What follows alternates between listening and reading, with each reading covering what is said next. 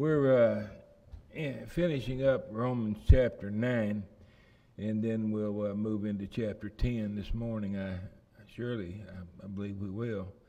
Uh, right now, we're, we're working on number four, vindication of God's dealings with the Israelites on the ground of divine sovereignty, accompanied with much long suffering. It's one thing that I think people, as a rule, have difficulty with, and that is the fact that God is sovereign.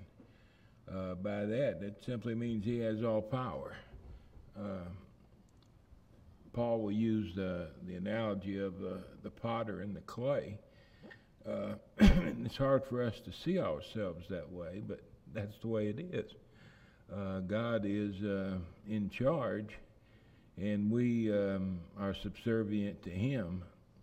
And uh, a lot of people have difficulty with that. Uh, our pride sometimes won't allow us to accept it, but uh, pride can go before downfall, you know. So you got to be wise in your thinking and understand what the, what exactly the Lord is revealing to us.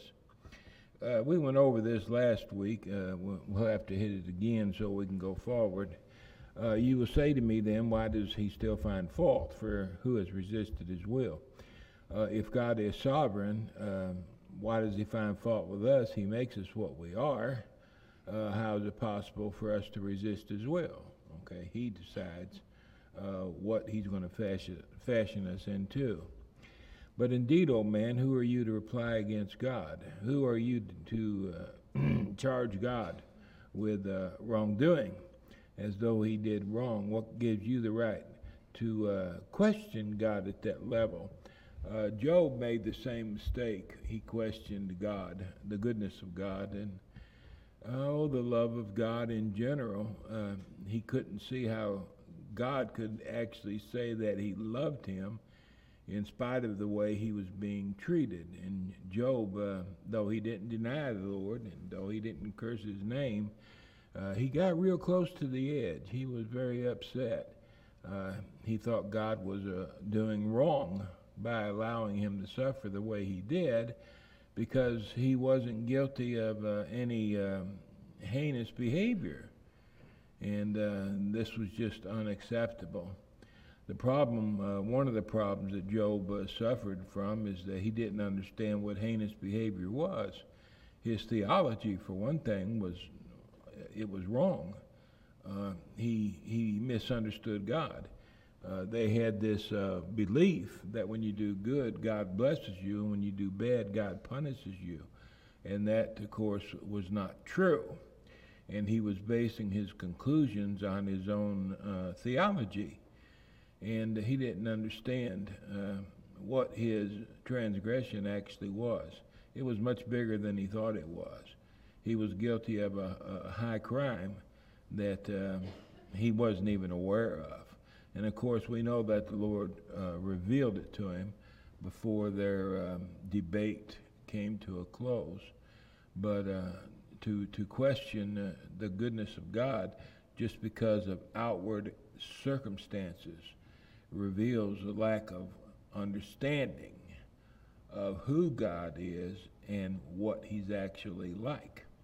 Uh, I don't always know why things happen that happens, but regardless of what happens, I do know uh, that the Lord loves me and that somehow, some way, all things, whatever they are going on in my life, are going to work together for good.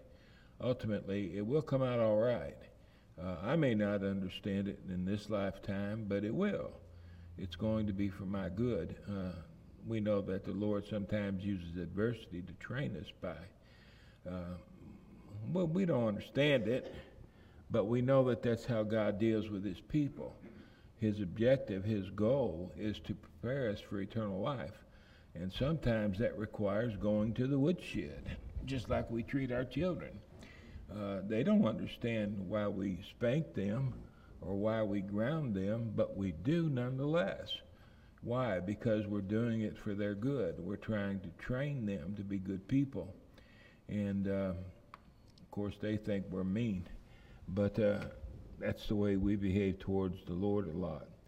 And that's what Paul's anticipating uh, the question of the Jews would be. Uh, you know, God, uh, God is doing wrong to Israel. He made us this way. He's the potter, we're the clay. Will the thing form say to him who formed it, Why have you made me like this? The pottery doesn't talk back to the potter, but people do talk back to God, indicating a misunderstanding of the, the power and the nature of God, of course. Does not the potter have power over the clay from the same lump to make one vessel for honor and another for dishonor? Uh, he's, he's alluding, well, the Jews were very familiar with the uh, story of the potter and the clay in uh, Jeremiah chapter 18 that it was something that was uh, taught frequently, much like Sermon on the Mount is among us. Um, they they understood that the Lord uh, sometimes He begins to fashion something into one thing, and then because of a defect in well, He deals with people, defect say in the nation, the Lord would have to take a different route he may have to call in the Babylonians and allow them to go into captivity for 70 years, that they may learn not to blaspheme God. Okay, he was wanting to go this way, but he had to go this way because there was a, a fault in the nation. It wasn't what he wanted to do, it's what he had to do in order to spare the nation. Uh, that's the lesson being taught in Jeremiah chapter 18. And that's what Paul's uh, referring to here. Uh, something, uh, this is something they were familiar with. Take uh, the power of the potter and apply it to the power of Jehovah, and you got basically the same thing. He fashions it into what he wants it to be. And of course, we know that for, for us, it's that we would be conformed to the image of his son.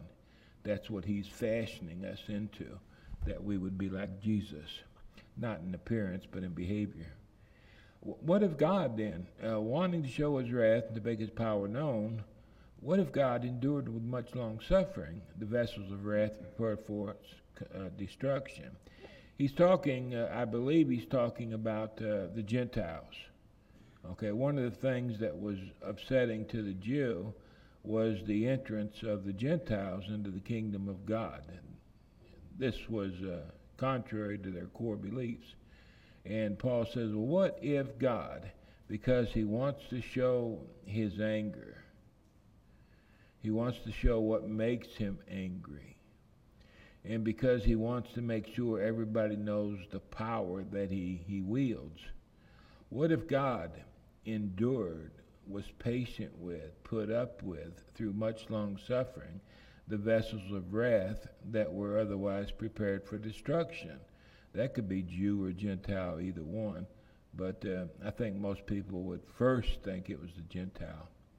And that he might make known the riches of his glory on the vessels of mercy, which he had prepared beforehand for glory. The, uh, the nation of Israel was prepared for glory. The, uh, the Gentiles uh, had gone off and abandoned Jehovah.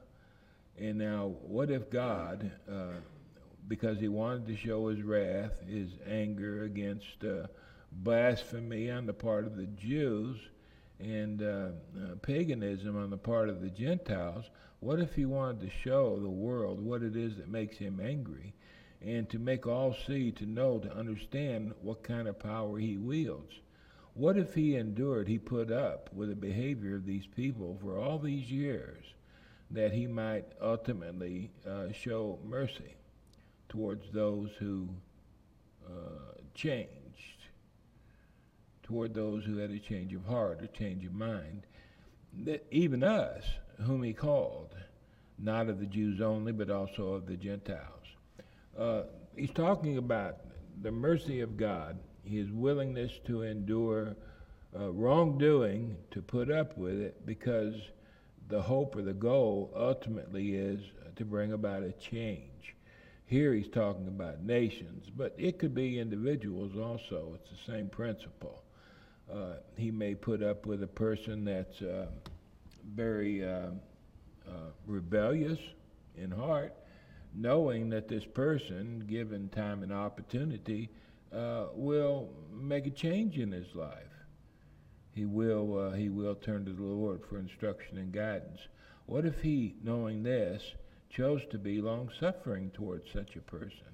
Is that wrong of the Lord to do? And of course, the answer is going to be no, because he did it for both Jew and Gentile. They were all in the same predicament. Uh, the Jews may have been a little worse than the Gentile, because the Gentile was completely ignorant of God and the ways of God, whereas the Jew knew. He knew what Jehovah wanted, and yet decided not to do it anyway.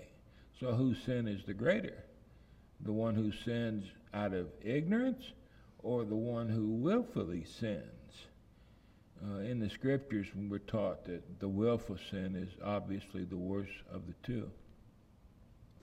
What if God wanted to be merciful to such? And he said this in Hosea. If they were familiar with the Bible, they would have understood what was going to happen. This is from Hosea chapter 2, verse 23. I will call them my people who were not my people, and her beloved who was not beloved. Uh, those who were not the people of God, he said, I will one day call the people of God. Uh, a change is going to take place among these people, and they will be at that time the people of God. Well, who's he talking about? He's talking predominantly about the, the Gentiles. He's going to bring the Gentiles into his kingdom one day. Again, in Hosea chapter 1 and verse 10, the prophet said, It shall come to pass in the place where it was said to them, You are not my people, there, one day in the future, they shall be called sons of the living God. The Lord would exercise mercy toward these people. Why? Because they changed. Because he changed directions and what he was going to make them into. Why? Because of a willful disposition on his part? Not at all. It was because the content of the character of that which he was molding, they changed. And when they changed, the Lord changed uh, his fashioning, and he made them into what he wanted them to be. And that would be um, conformed to the image of Christ. Isaiah also cries out concerning Israel. This is from Isaiah 10, verses 22 and 3 through the number of the children of Israel. Though the number of the children of Israel be as the sand of the sea, a remnant shall be saved. For he will finish the work and cut it short in righteousness, because the Lord will make a short work upon the earth. Though the promise to Abraham was that his seed would be as the stars of the heaven and as the sand of the seashore, the Lord is saying only a remnant, only a small number of that great number will ultimately be saved. This is something they knew all the time. Their doctrine during the first century was all circumcised Jews were going to be saved.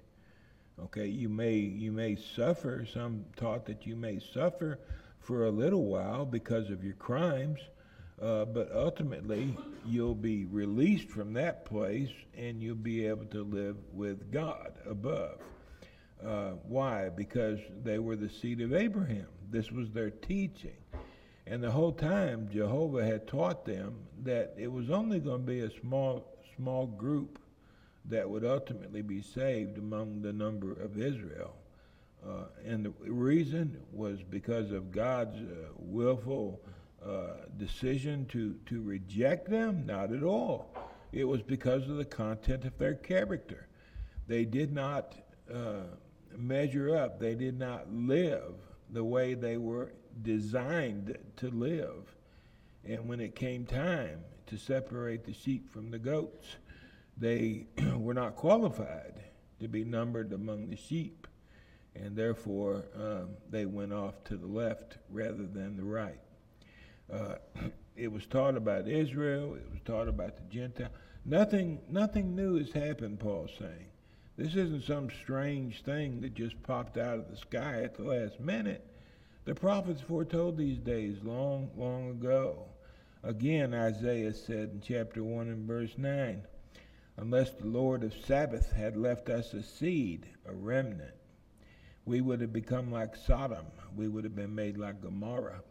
If the Lord hadn't fashioned a remnant, a seed, out of Israel, Israel been completely wiped out. But Jehovah stepped in and he fashioned those who were willing. He fashioned them into what he wanted them to be. That's uh, the end of chapter. Well, not really. Got a few verses, but basically that's the end of the ninth chapter. Uh, he's he's obviously he's explaining how God deals with people. It's very important chapter too. As a matter of fact, uh, these first ten chapters, uh, if if you can learn and understand those, you'll understand all of Paul's writings, because uh, the things he teaches in uh, his other letters, uh, you're going to found you're going to find the, the, the foundation for those teachings in the Roman letter. It's one of the reasons why it's so hard. Uh, it, it, covers so many subjects, but uh, he he uses uh, the root to um, help us uh, see and understand uh, what the ultimate conclusion will be. Again, we go on to verses 30 through 33. Well, what shall we say then? What do we conclude after all the things that I've said? That Gentiles who did not pursue righteousness have attained to righteousness, even the righteousness of faith. The Gentiles, the pagans, uh, what happened? They did not pursue righteousness. It wasn't on their list of things to do. Uh, when the Gentile woke up each morning, he didn't think, well, what would the Lord have me to do today?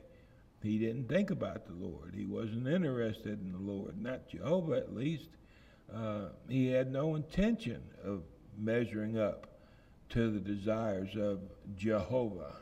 That wasn't what his life was all about he did not pursue righteousness, nevertheless, he attained righteousness.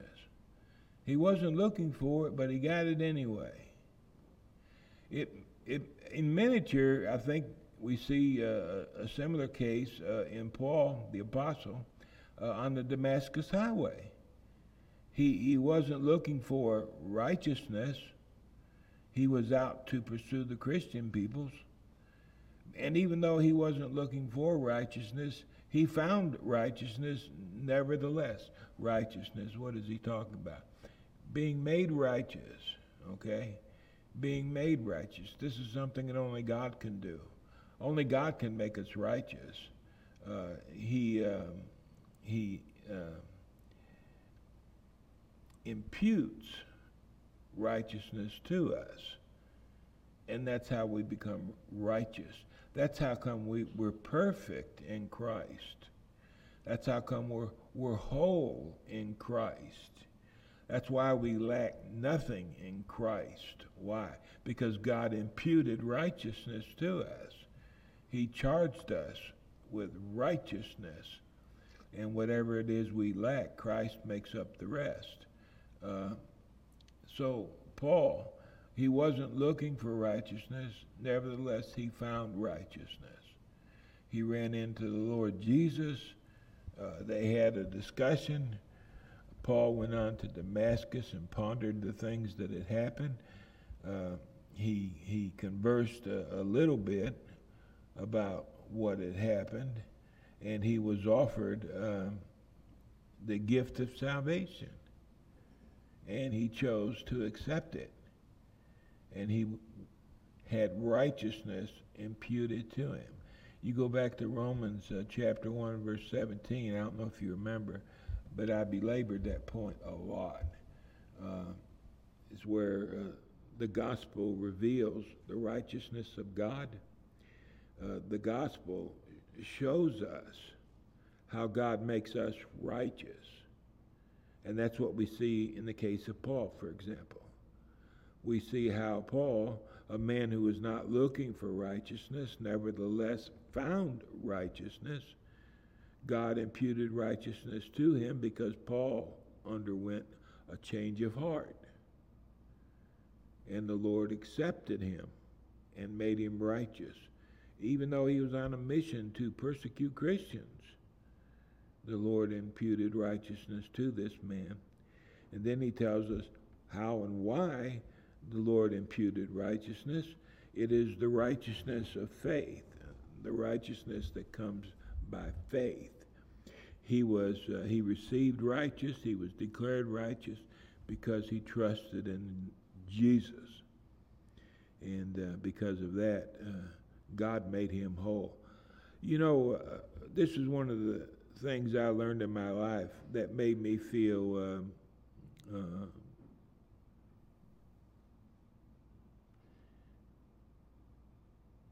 secure in my salvation. Uh, it wasn't that I was accepted by God because of something I, I did myself. It's that I was accepted by God because God chose to accept me because I, I believed in Jesus.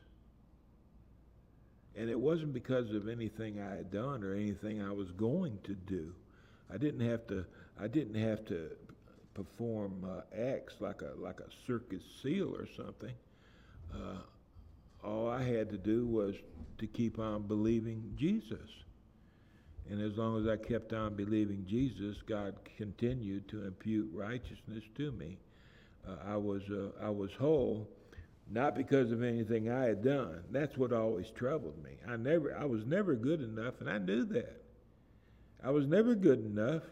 I, I could look around and I could see a, a hundred people that were better than I was, as far as being a Christian's concerned. And uh, I wasn't going to be the last one in line trying to get into heaven and the door shut at the last minute and keep me out. It didn't work that way. Uh, it was uh, an imputed righteousness. Uh, something that God bestowed upon us because we trusted in His Son. And when does God impute righteousness to us? Well, when we turn to Jesus. Okay, how much faith does a person have when they turn to Jesus? How much do they do for the Lord? When I when I became a Christian one night over in that other building, uh, I came forward and Herman Fox tried to uh, baptize me took a little help, but uh, he got the job done. Uh, I was uh, I was a born again Christian. You know how much I understood on a scale of one to a hundred? I probably understood about a point five. I didn't know hardly anything. I was the dumbest rock in the room. I knew I was going to do my best to be loyal to Jesus. I knew I would do that. That's my nature, to do the best I can do when I commit to something. But I didn't know if I would ever trust him very much. It didn't take anything special on my part. because it wasn't about me, it was about the Lord. I believed and I acted on that belief. I did what the Lord said to do in the Bible. I confessed His name. I, I, I said I would repent of my sins. Uh, and I was immersed in water for, for forgiveness. I didn't understand it, but I did it because, well, that's what the Bible said. Doesn't take a Solomon to understand that. I just didn't know why at the time. I did it anyway. Well, that was what it took for me to be made righteous. Not some great thing. And then uh, I was finally comfortable with my relationship to the Lord because it wasn't about what I could do. It was about what the Lord could do. And that's what troubles me today with many Christians is uh, can't get satisfied in the mind uh, that we are actually a saved person and that we will one day uh, live with God in heaven because, you know, I'm not worthy. It's good when we get to the point where we understand why we'll live with the Lord. And it's not because of me or you, it's because of Him. So, this is what Paul's saying. The Gentiles, they were so they were so anti-Christ. It was unbelievable. But some of them, on a given day, had a change of heart. And they attained righteousness, and the Jews couldn't understand it. How could they be made righteous? Well, it was righteousness that comes through faith, not through works. Righteousness that comes through faith. If it were through works, the Gentiles would have been up the creek because they had no works whatsoever. And this was all done through Jesus. Now, on the other hand, there's Israel. They were pursuing the law of righteousness. I'm supposed to say they were pursuing the law of Moses. Well, that's not really the truth. I don't think they ever really pursued the law of Moses. They pursued their concept of the law of Moses. They had changed the law of Moses in, in many, many ways. Uh, it's kind of like what's done today uh, in the Protestant religion. For example, um, you don't have to be immersed in water uh, to be saved, even though the Bible says so. But you don't have to really be immersed in water. You can uh, you can pray, and by your faith you can be made whole, which is a contradiction contradiction in actions. But uh, you see, that's not that's not trusting in the Bible. That's not trusting in Jesus. To trust in Jesus is to be immersed because he said so. But when you change that and you make it into something different, what you want it to be, you're not trusting in Jesus. You're trusting in this thing over here that you made. And if I say they were pursuing the law of Moses, I would, I would lead you astray because that's not really what they were pursuing. They were pursuing their version of the law of Moses. They were pursuing what they had turned it into. Just like today, there are people who pursue uh, Baptist doctrine or they pursue the Methodist discipline. These are their, their books uh, that tells them the rules of how they're supposed to live.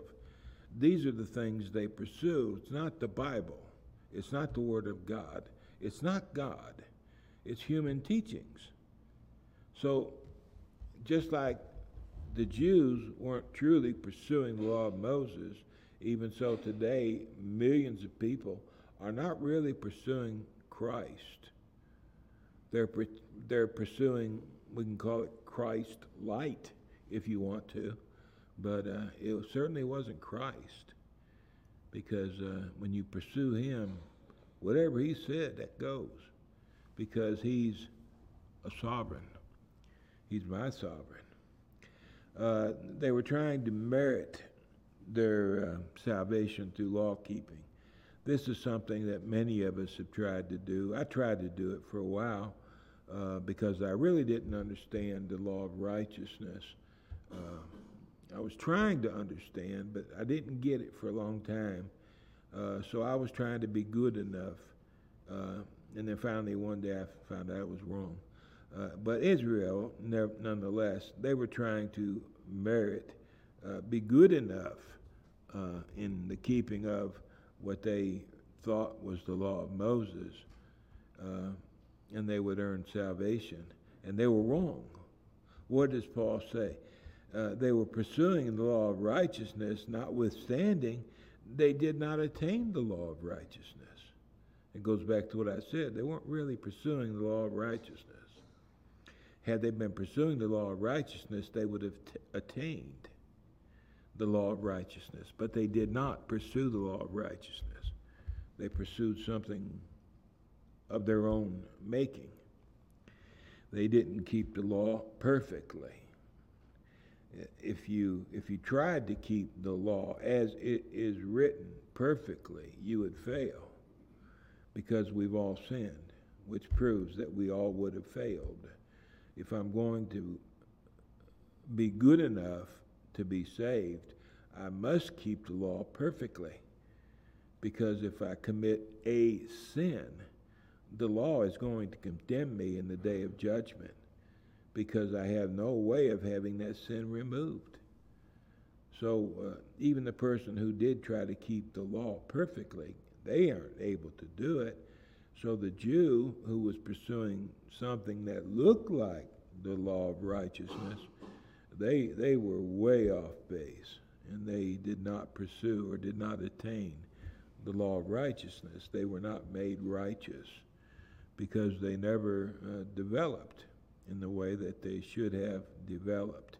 It's very important, and, and it was not understood in the first century, and it's one of the reasons why the Jews uh, pursued Christian missionaries uh, so vehemently, because their doctrine ultimately um, demonstrated the fact that they were not joined to God. In, in these two verses, Paul has demonstrated that Gentile, not all Gentiles, some Gentiles, very few, but some, some Gentiles were justified by God. Why? Because they pursued righteousness. Some Israelites who attempted to be justified by law keeping, they were not justified. Why? Because they attempted to be justified through law keeping, which they could not possibly do. There's only one way to be uh, justified, and that is to be approved of God. That's the only way. Uh, and that's what Paul's going to say. Why uh, did they not attain righteousness? Because they did not seek it by faith. As it were, they sought it by the works of the law. They tried to be good enough. And I want you to think about that, that idea every time you say, I'm not good enough. I want you to remember these words because this is what Paul's talking about.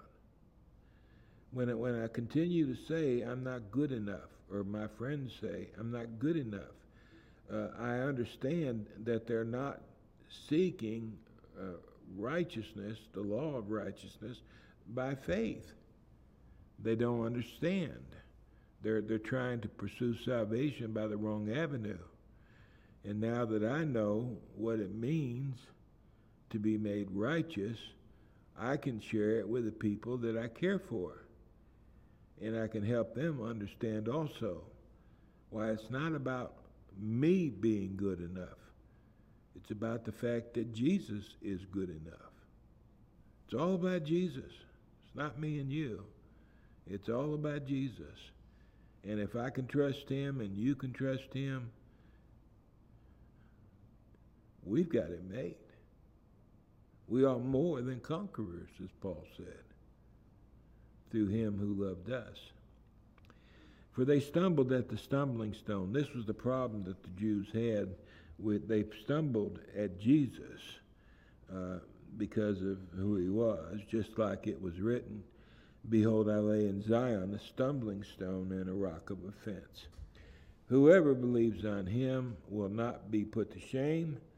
Whoever does not believe in him will not attain righteousness. It's not hard. It's not hard. It's about learning to, to believe. That's hard. That's hard. Takes a lot of effort. Takes a lot of work. People don't like to talk about work when you talk about being a Christian. I'm going to tell you something. It takes a lot of work to have faith a lot of work to have faith. Because before you can have faith, you got to work for it. And we'll talk about that in chapter 10 if Roy doesn't interrupt me. Uh, the contrast, number six, between unattainable legal righteousness and the righteousness of faith as offering salvation on feasible terms. Brethren, my heart's desire and prayer to God for Israel is that they may be saved. He truly loved the Jewish people. I bear them witness that they have zeal for God. They were, they were the ones Paul knew and was associated with. They were uh, bent on, on doing what they thought the law of Moses required. They were really, really, really trying to do those things. They had zeal. I bear them witness that they do have zeal for God, but it's not according to knowledge. They had zeal without knowledge.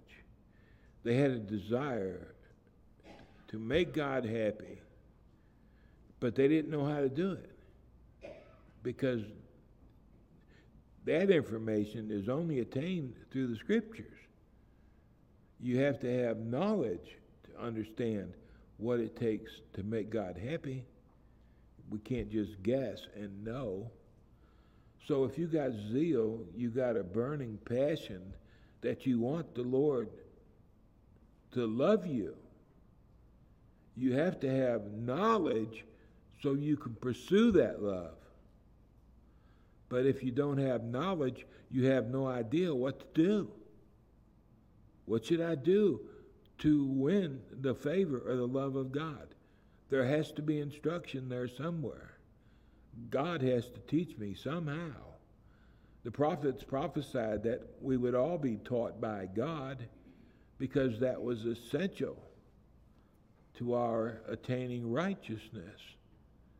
We had to know who God was. So th- this is what Paul's alluding to. They have zeal for God, but they don't know what to do with it. They're running around in circles trying to do what they think they ought to do, and in the process, they're wrong. Verse 3, he'll go on to say, we'll look at it in a minute. Uh, they were ignorant of God's righteousness. And this is the problem. This is the real problem. If we are lacking knowledge of God, then we're also going to lack knowledge of the righteousness of God. Understanding the righteousness of God is the result of my knowledge. It's because I know how God makes people righteous that I can know how to attain righteousness. There has to be knowledge, for without it, uh, you can't attain righteousness. And Paul will press that point in verse 3. They, they were ignorant of God's righteousness. They had a zeal for God, but they didn't have knowledge. They were ignorant of what it took to be made righteous by God.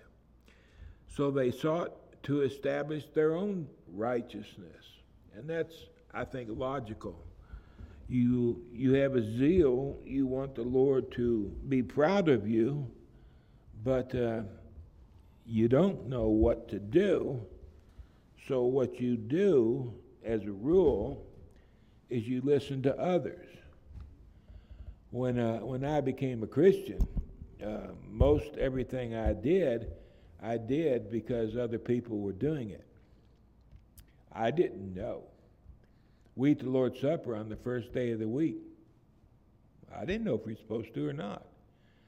But that's what the Church of Free Will did, and that's what I did. That's what the people over there believed, so that's what I believed.